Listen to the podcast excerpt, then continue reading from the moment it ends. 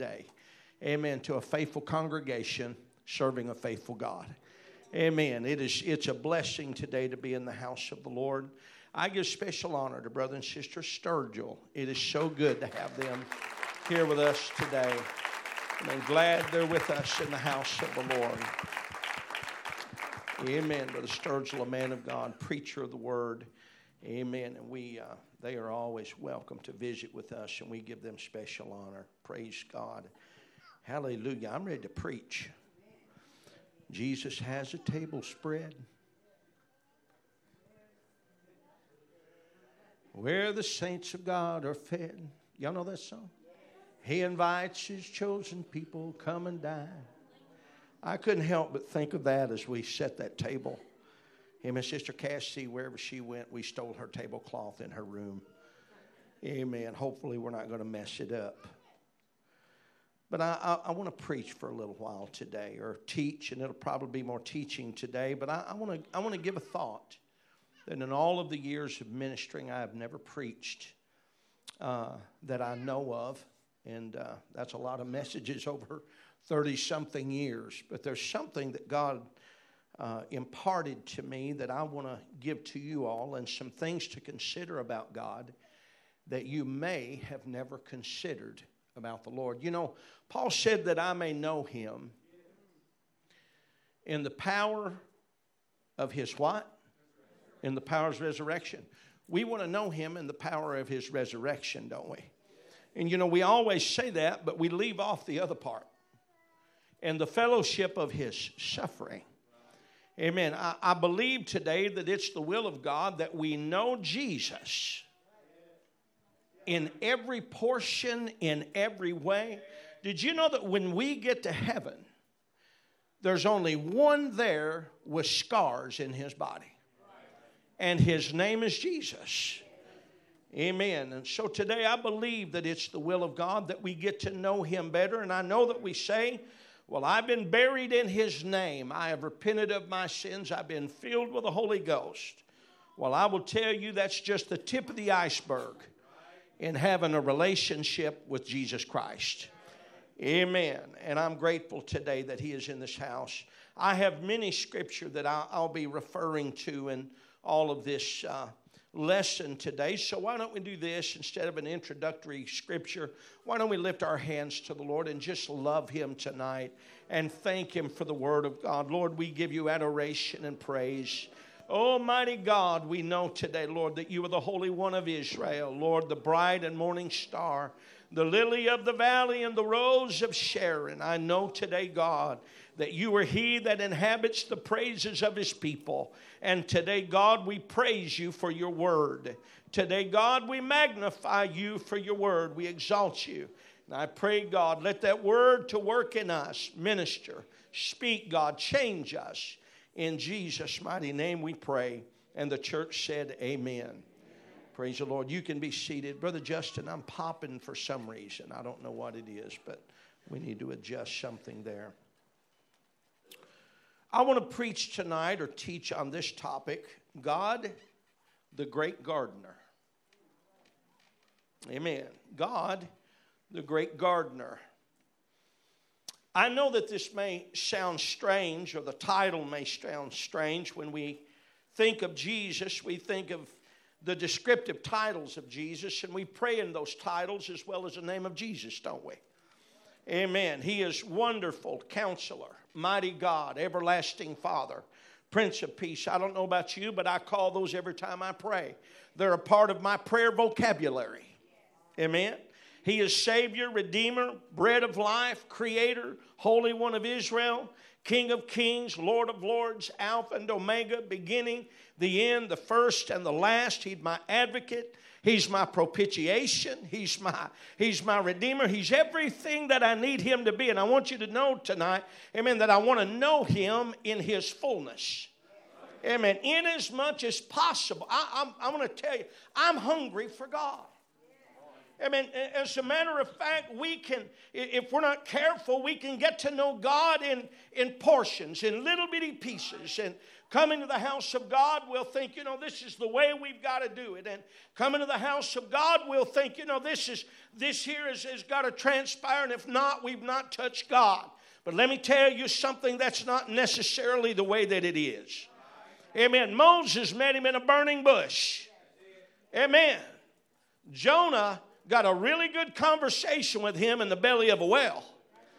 Amen. David was talked to uh, by God in many different forms. We find that Elijah, amen, Brother Bogle, he found him in a cave. And he said he talked to him in a still small voice, in a way, in an unexpected way that he never thought that he would talk to him. Amen. But when we think of Jesus, we think of his descriptive titles.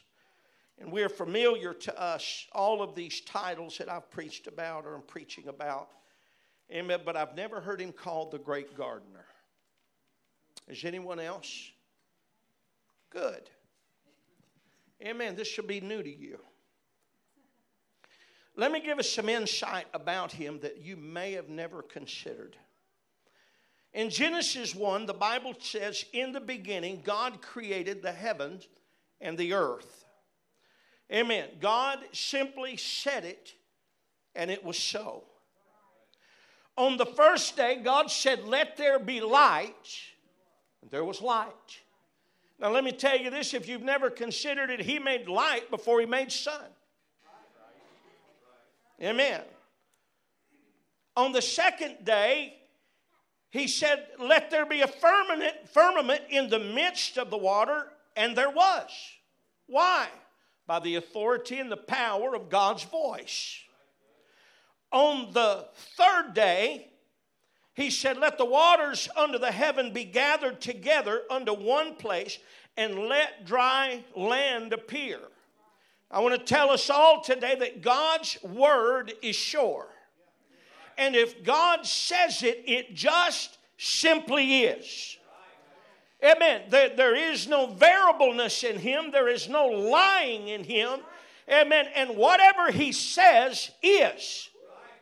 Amen. I believe that on the, the day that Jesus cried out for Lazarus to come out of the grave, that as he stood and looked at the cemetery, amen, I believe that if he had not have said the name Lazarus, that every dead person in that mountain would have got up and walked out of that grave.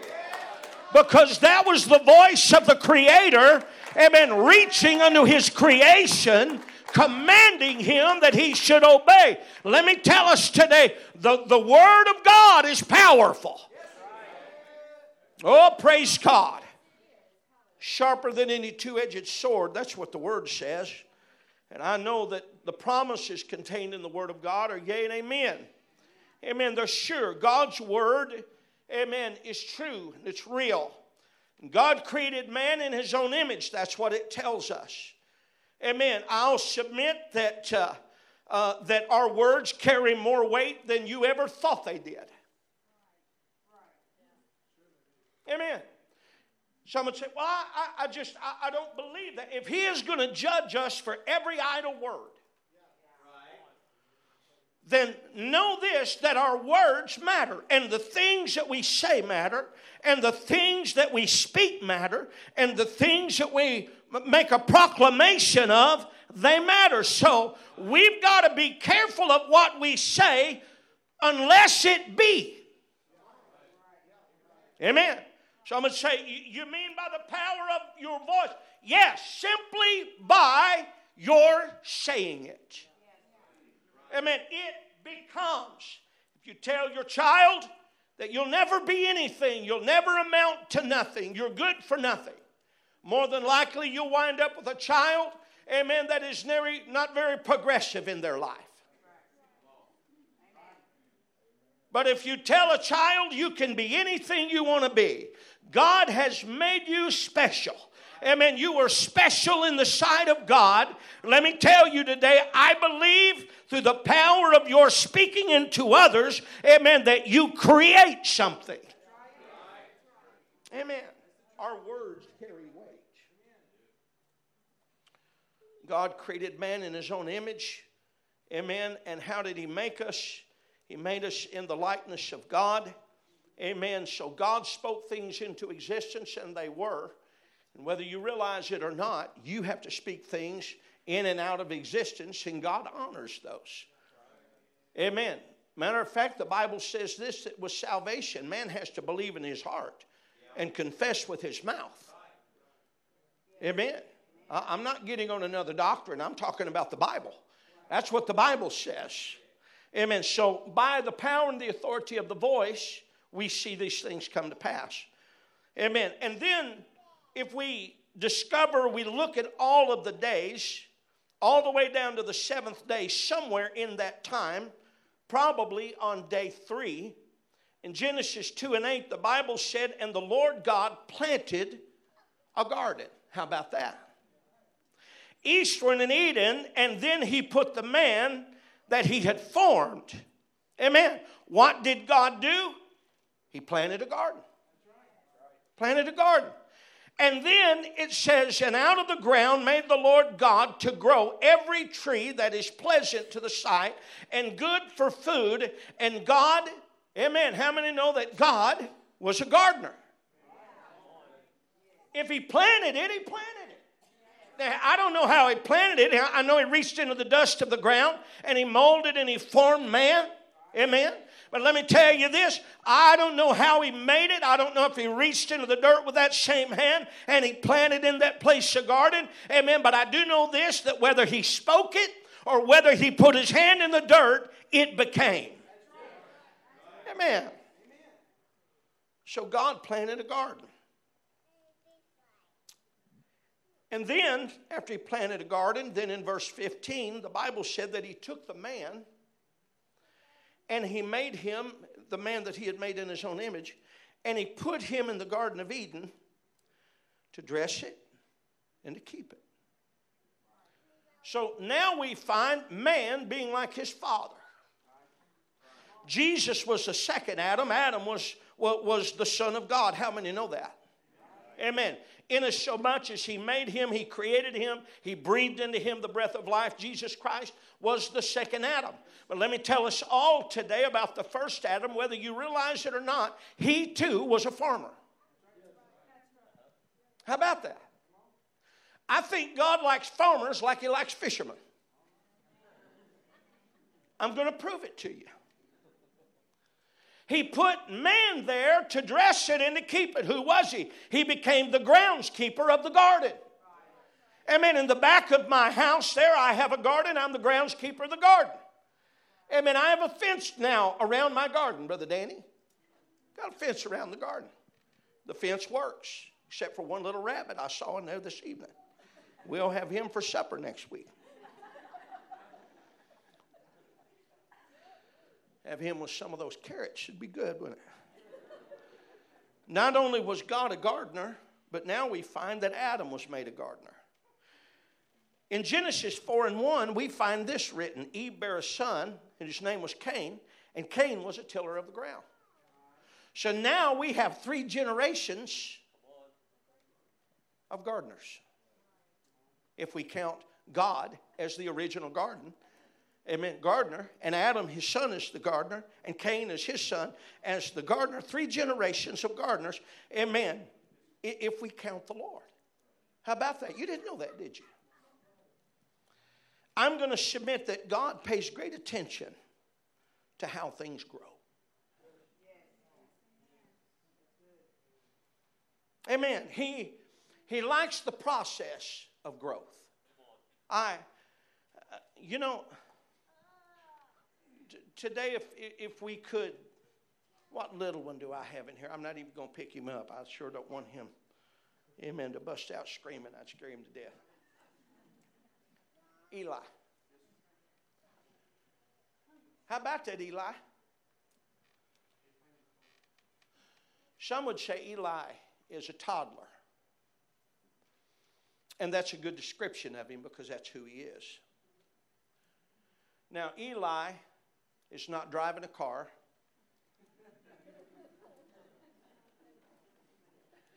He's not mowing a lawn. At least we hope he's not. I don't know what Brother Kevin's got him doing. Amen. I, I don't think he walks out to the mailbox and he gets, a, he gets the mail. I, I don't know how, in so much as he dresses himself.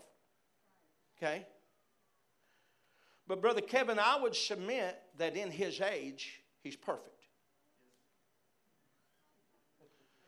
You see, and I'm not talking about all those temper tantrums, I'm not talking about all that stuff. I'm talking about in the capabilities of the child. He's perfect.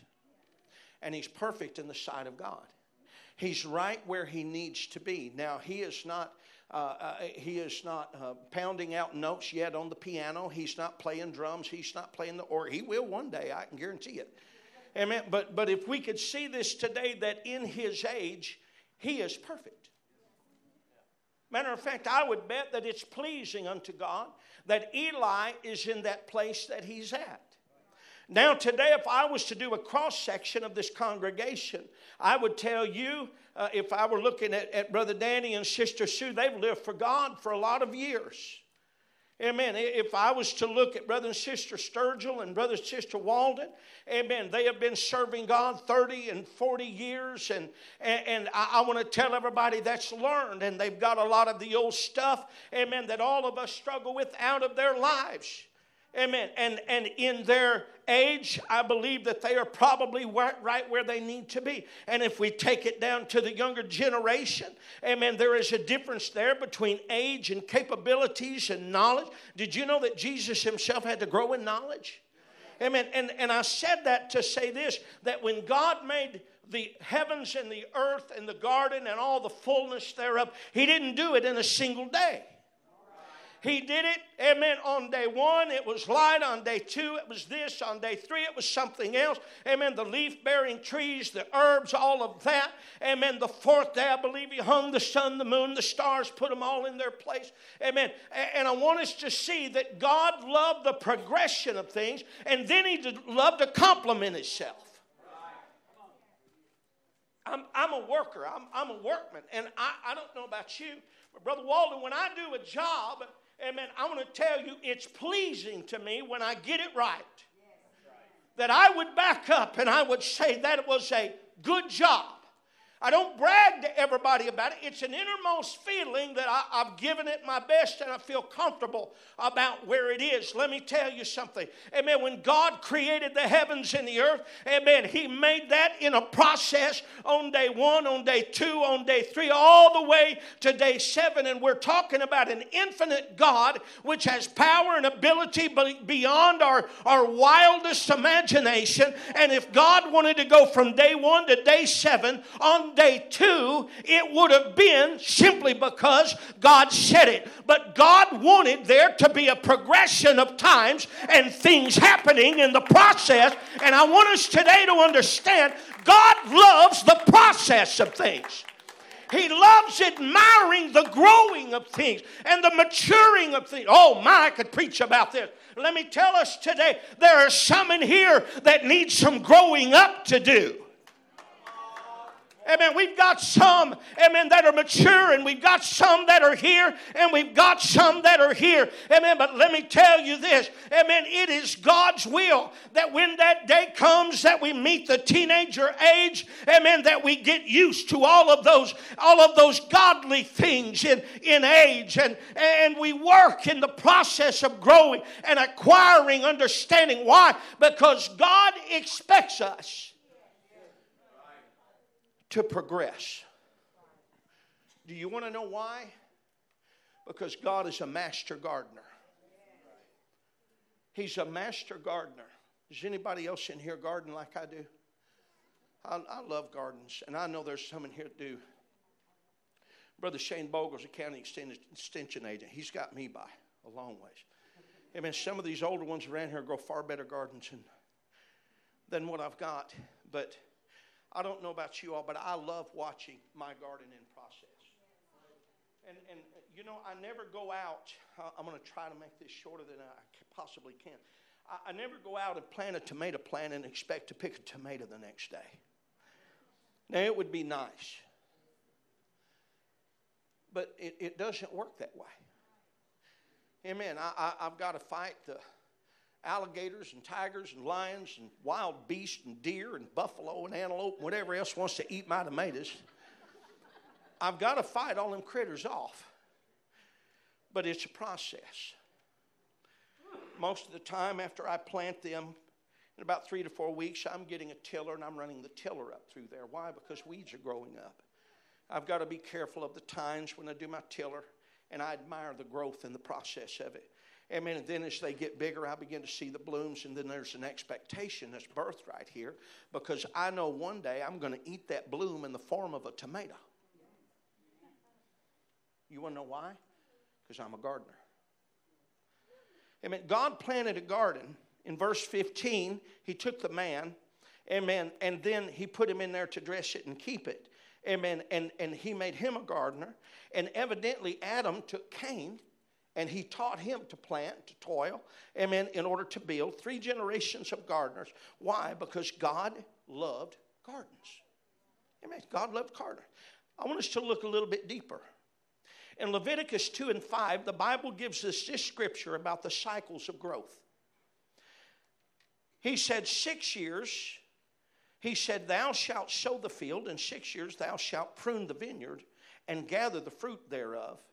But in the seventh year shall be the Sabbath, a rest in the land, a Sabbath unto the Lord. Thou shalt neither sow thy field nor prune thy vineyard. Amen. What was going on?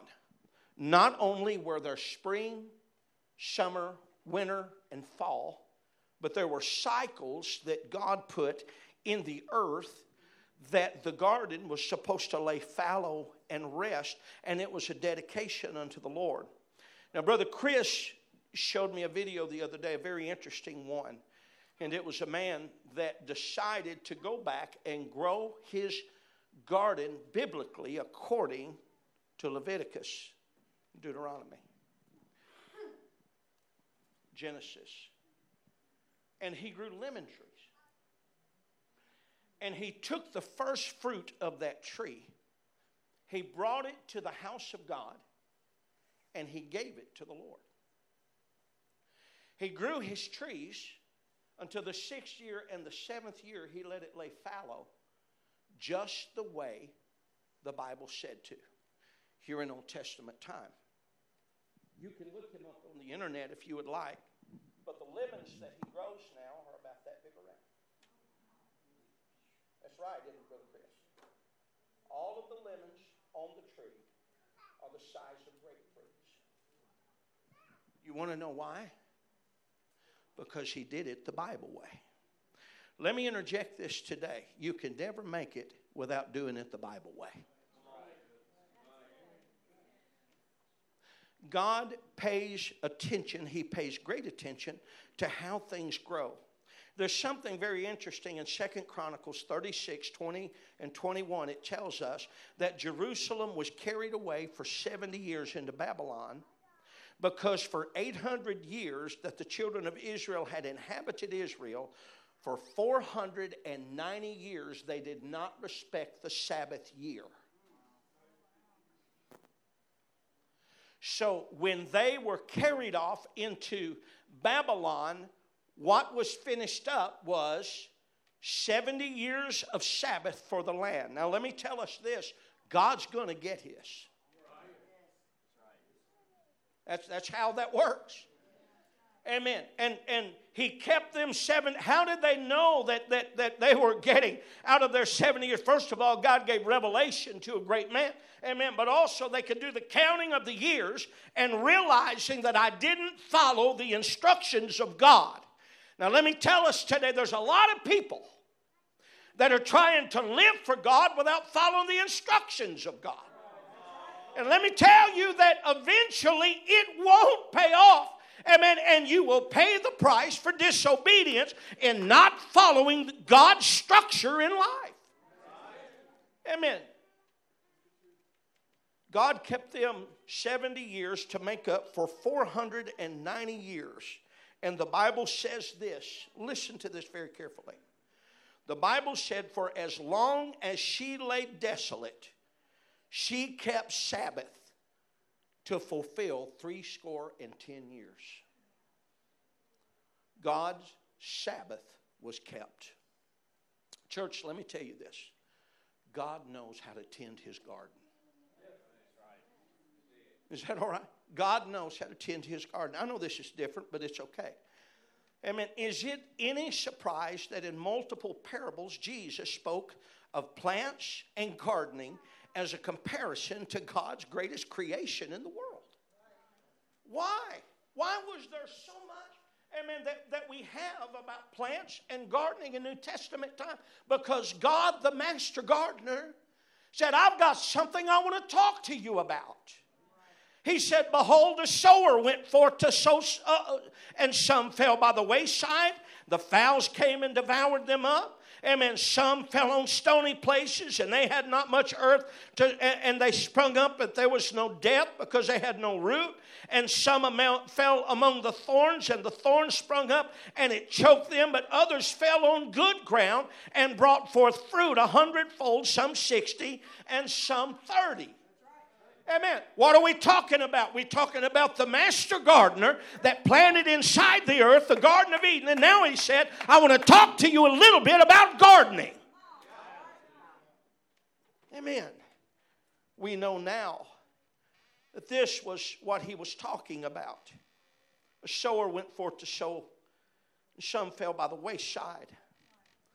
Amen. And the fowls came and devoured them up. The Bible said that the word was preached and they didn't understand it. Let me tell you today, you need an understanding of the word of God. Amen. You can't live all spirit and no word. You've got to have the word of God. And neither can you cherry pick the word of God. Because if you cherry pick the word of God, you will make false doctrine all day long.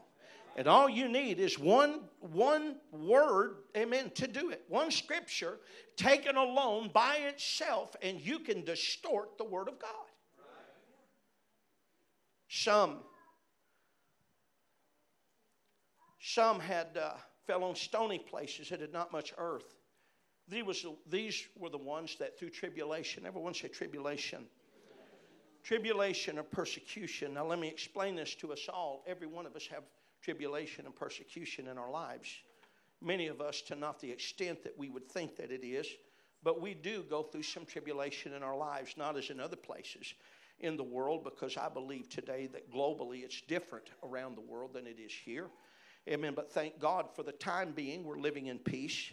Amen. But we find out that through tribulation and persecution, amen, that some sprung up, but there was no depth because they had no root and they withered. They struggled. They just couldn't they couldn't make a stand for God. I don't know how many people that I've seen that would come to an altar, amen. We would baptize them in the name of Jesus and be filled with the Holy Ghost, amen. And then, with the first trouble, the first sign, the first failure in their life, amen, they ran out the door of the church never to come back through, amen. Let me tell you this, it fits right into the parable that Jesus spoke about.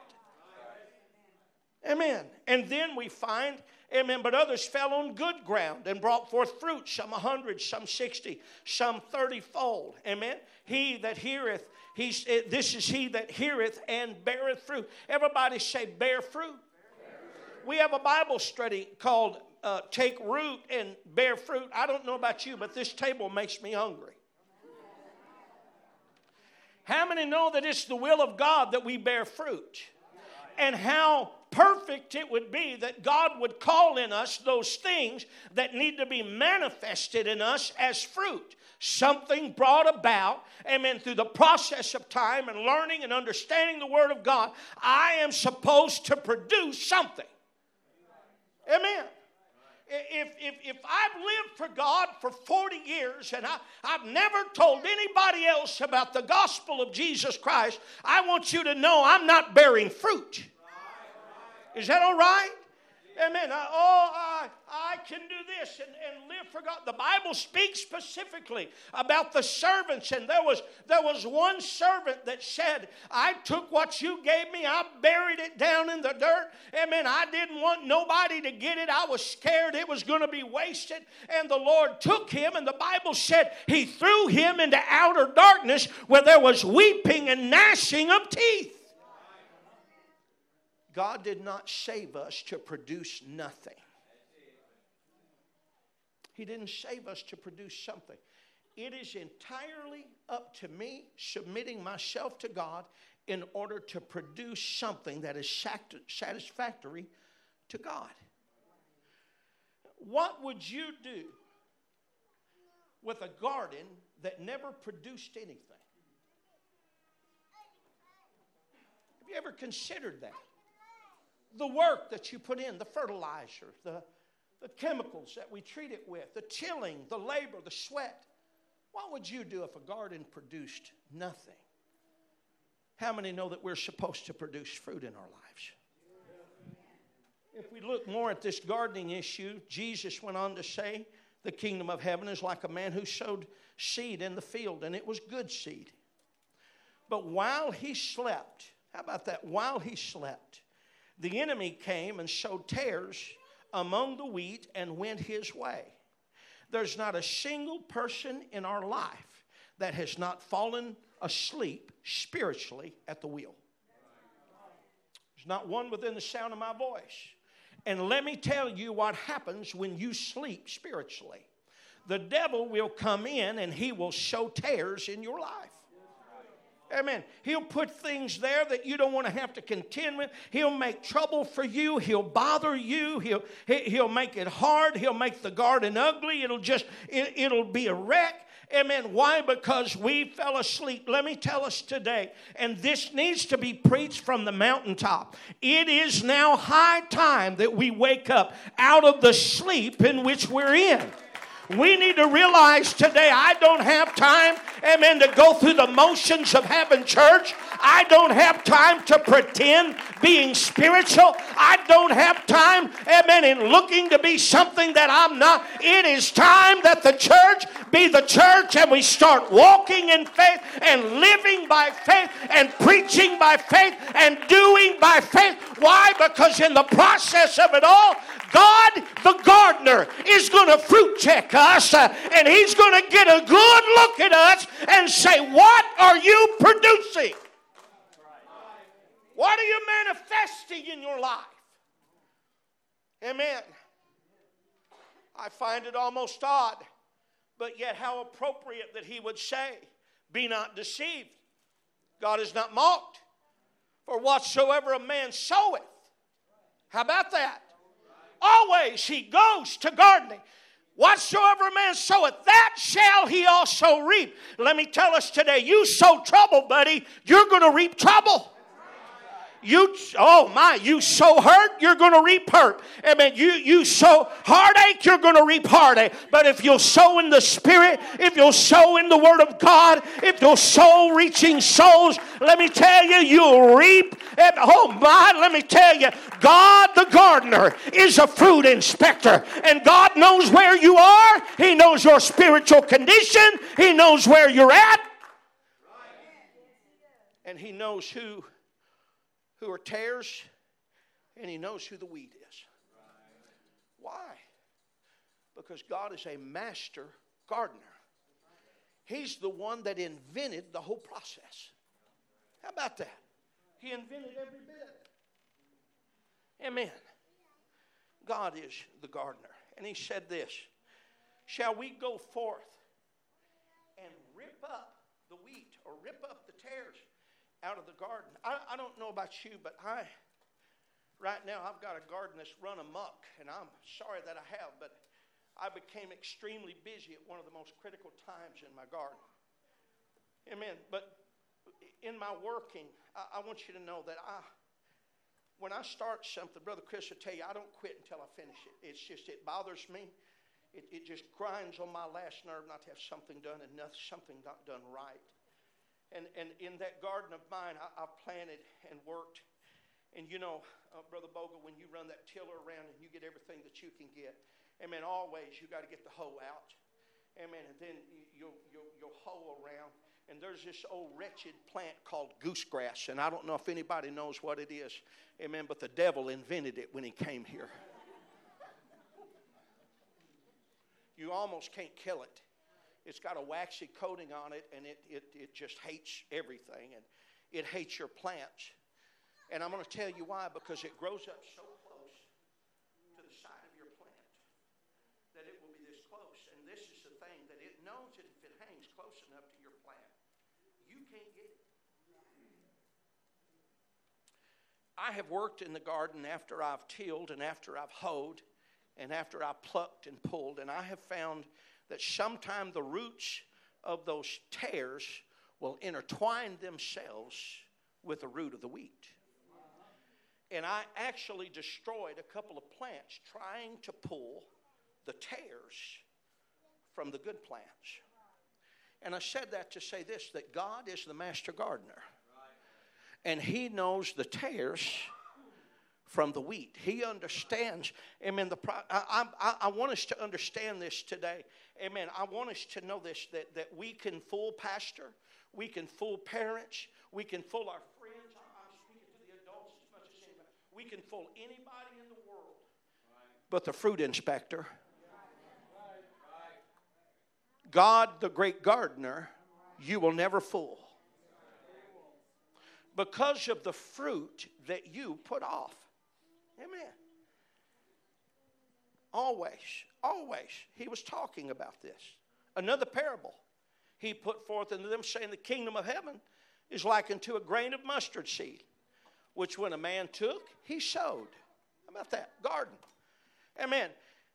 And he sowed it in his field, which is the least of all the seeds, but when it is grown, it is the greatest of all herbs. Jesus later explained he said, If you have faith as the grain of mustard seed, you shall say unto the mountain, Be thou moved and cast into the sea, or cast to another place, according to which writer, all the same thing. All you've got, if you've got faith as a grain of mustard, how many in here have faith as a grain of mustard seed? Now, if I would say this, if you have faith as a grain of mustard seed, what are you speaking?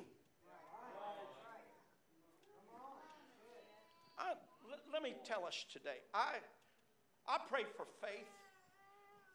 I, I've got to have more faith every day, and I understand, amen, that faith is like a spiritual muscle that I've got to operate. I planted a garden, and, and I, I think I made mention of this, but I've got a slew of tomato plants, Brother Danny. But I've got one that's as pretty as the others, at least it was. And I took this thing and I began to operate in faith. And I began every day to go out you would laugh at me. But I would say, Oh, plan, I curse you from the root up, and I command you in the name of Jesus to dry up and die. You're never going to produce fruit. You are not going to be anything. And as of yet, that plan is yet to bloom. Now, let me tell us today what we speak will become. And I want to tell you that in the process of it all, I mean, I believe that God will honor the faith that I have in speaking. Some would say, well, why, why would you do that to your garden? Let me tell you, for faith. Because I have faith enough to speak a plant into deadness. I've got faith enough to command cancer to fall off your body. Now, let me ask you, what are you practicing?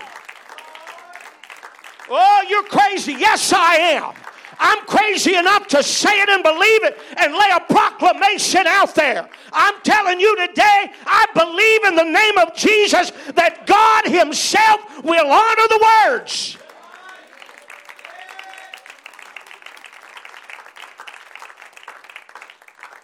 Someone say, Well, it hasn't happened yet. I'll take a picture and bring it when it happens.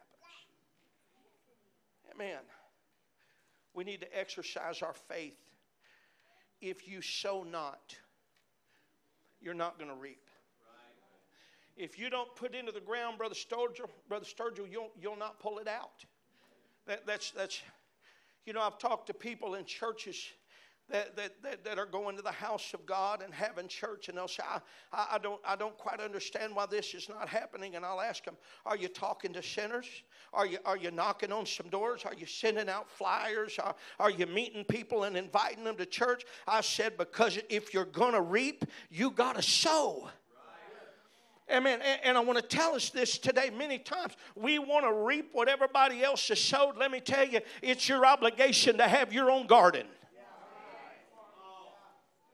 Amen.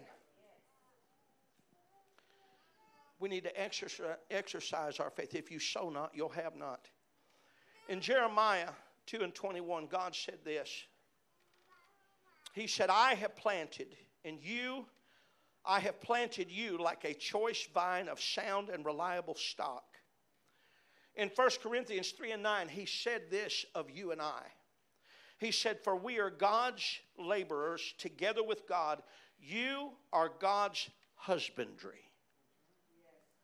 If you look that up, it means garden, it means plants. We are God's garden. Amen. No wonder he said it like this in John 4:35, behold I say unto you lift up your eyes and look into the fields for they are already white to harvest. God the gardener is a master gardener. John 15, Jesus said, I am the true vine, and my Father is the husbandman, he's the gardener. And every branch in me that beareth not fruit, he taketh away. And every branch that beareth fruit, he purgeth it, that it may bring forth more fruit. Let me tell us today that our job with God as our gardener is to bear fruit, to produce something to produce anything that's good. My question and God's question to us right now is this What fruit are you bearing? What are you producing in this world? Let me, let me get real for a few moments. And I know this is a different teaching. Since you've received the gift of the Holy Ghost, since you've given your life to God, what fruit have you borne? What have you produced spiritually in your life? That's not accusatory, that's just a question. Because I have to ask the same question of myself. Why do I ask that? Someone said, Brother Cook, that, that's me. No, because I know that I must answer to the great gardener. I, have I've got to understand. As a matter of fact, you can find it written Amen. I, I, don't know if you'd call it a parable or, or something to happen, but he said, he said uh, there, there was a, a, a man that he sent forth to a vineyard, amen, to inspect the vineyard. And they worked the vineyard and it produced nothing. And they worked the vineyard and it produced nothing. And they worked the vineyard. Amen. And then the owner of the vineyard sent to the workman and he said, This, where is the fruit? And the man said, There's yet to be any fruit. And he said, Then we'll take an axe to the root and get rid of it. And he said, Lord, no. He said, Let's dung it, let's fertilize it, and give it one more year. Because some are late bloomers. Some come when you would least expect it and they produce. Those that run gardens know what I'm talking about. Sometimes you've got a plant on the, the outskirts of your garden that just has not done anything and you've washed it and you thought you useless thing I ought to yank you up and throw you away, but you leave it because you planted it and then all of a sudden out of nowhere a tomato comes. Did you know that I have kept plants in my garden that produce one tomato? But because they produced, they were allowed to stay. Let me tell us this today again God is the master gardener and He is the chief fruit inspector. And He is always inspecting our fruit. Amen? What fruit are we bearing? What are we producing spiritually? I understand that time is getting away. I want to end this with this. I, I ran into a situation in my garden. I learn in my garden, and I, I preach about this hopefully that you all won't get tired with it. Because God speaks to me, believe it or not, while I'm gardening. I know that He talks to us when we're, when we're mowing our lawn or doing different things, but I find when I'm busy with my hands, I will get in my garden and I'll get my rake and I'll get my hoe. If I have a bad day, I will get in my garden and I will I, I will work that garden and I'll begin to talk to the Lord verbally. God, I, I need you to talk to me. I need this to happen. I need this. I need. This year, I planted one of the prettiest gardens that I think I've ever planted. I, I, I planted four squash plants that grew up. Do you have a picture of that up there? Now, the picture that I'm showing you is a little different. That's small tomato plant. It would be the next one, brother. You see that one to the left? That's my squash plant. Now, that's the squash plant after something traumatic has happened to it. I grew four squash plants this year that were absolutely, in all of my years of gardening, I have never seen a squash plant like that in my life, Brother Danny. They were almost five foot tall, and they're six foot around, and they weren't done growing. At one point, they had uh, some had 20 blooms on, and those blooms, those blooms, some of them were five inches across. They were amazing. I was counting my squash. I said, Oh, you better watch out. And then something strange happened. I began to look, and as those squash would begin to make, it would begin to rot. It would begin to make, and it would begin to rot. I, I began to do research. I worked frantically because I worked so hard. I talked to Brother Danny about it. I talked to Brother Shane about it. I talked to others about it, and I, I thought, what? What in the world is wrong with my plant? Why? Because I'm a gardener. I care about my garden. I care about the things that I've done. And I, I, I, I, didn't know what to do. I've ran into something that in all my years of gardening has never happened to me, and I've heard of squash blossom rot and all that, and it wasn't. Finally, Brother Shane told me, he said, Brother Cook, he said, let's get a soil sample. And he said, let's check the soil. He checked the soil, the pH was off, a half a point. I, I've got to put some sulfur on it to bring it down, make it into what it needs to be. And I just shook my head because I didn't feel that that was it. And I was frustrated with all of my plants that were producing nothing that looked so good to everybody. Did you know that we all can do that right there? We can look the part and act the part and dress the part and blossom. I want everybody to hear me very carefully. You can look apostolic, you can dress apostolic, you can sing apostolic. You can run the aisles apostolic. You can cry tears in that altar apostolic. But if you ain't bearing the fruit in your life of holiness and righteousness and peace, long suffering and gentleness and meekness, then I want you to know something's wrong with your plant. I looked at those plants and I would pull out of the driveway and I would say, My, how beautiful they are that produced absolutely nothing. I, I, I, thought when I looked at them, I thought if nothing else, there's, there's towns that have squash blossom festivals. And you can eat squash blossoms. You know, you deep fry them in the South, we deep fry everything. And I thought, no, I want squash. They kept producing nothing, and I thought it's too late for me to add anything. They were starting to deteriorate. And then a week ago, we had a storm. And in that storm, I shook my head and I said, You poor little unfruitful squash plant. You're done for today. And I thought, I'm never going to get to see this thing produce the way that it needed to produce. And I told Brother Shane, I said, I wrote them off. They're done. And then I went out to pick my cucumbers that are making like crazy. And I just happened to, to glimpse at my squash plants that have been beat and tore and ripped and shredded. The leaves have been pounded into nothing. And I pick squash and I pick squash and I pick squash and I pick squash. And then I understood what happened. In those squash plants, not one insect could fertilize those plants because the blossoms were hid by all the foliage. But when that storm shredded that plant,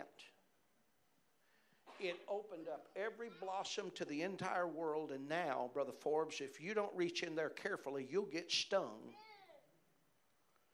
And now I have fruit coming out my ears.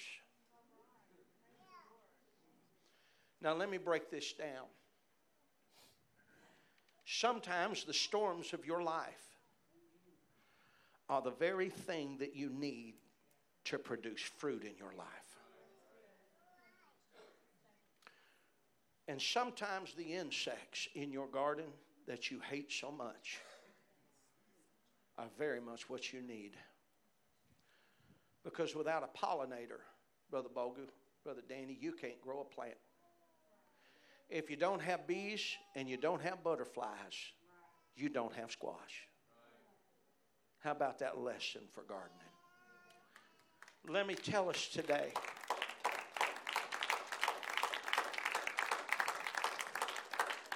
God is the master gardener. He is the chief fruit inspector, and let me tell you what He will do. He will prune your leaves back, and He will infest you with insects if it'll bring forth fruit in your life. So, those things that you're cursing in your life, those things that you're crying about, those things that you think are hurting you, are actually making you or bringing you into a place of becoming fruitful. How many know what the tribulations, how precious they are?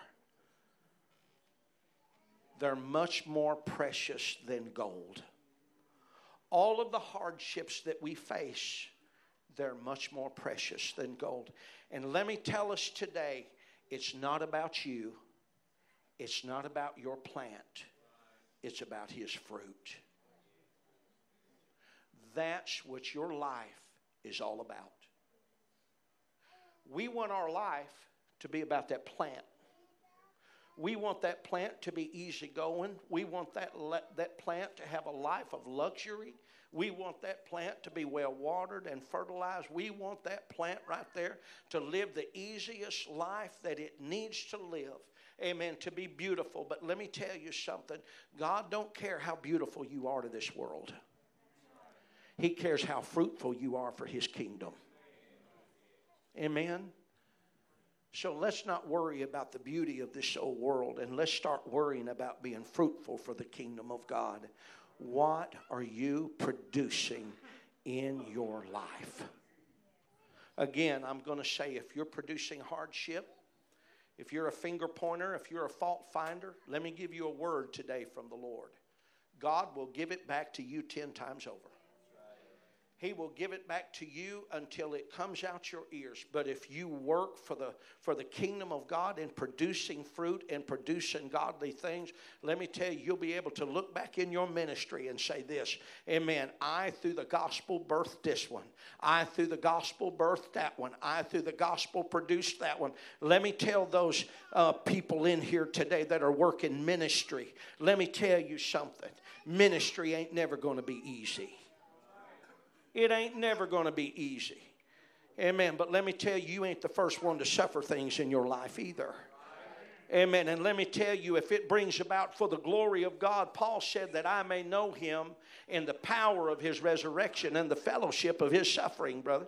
Amen. Let me tell us this as long as I know him, as long as I'm producing fruit, if I'm uncomfortable, if it's the will of God, then let me be that as long as I can do something for the kingdom of God. What are you doing for the kingdom of God? What are you producing? What are you making? What are you becoming? My. Stand with me today.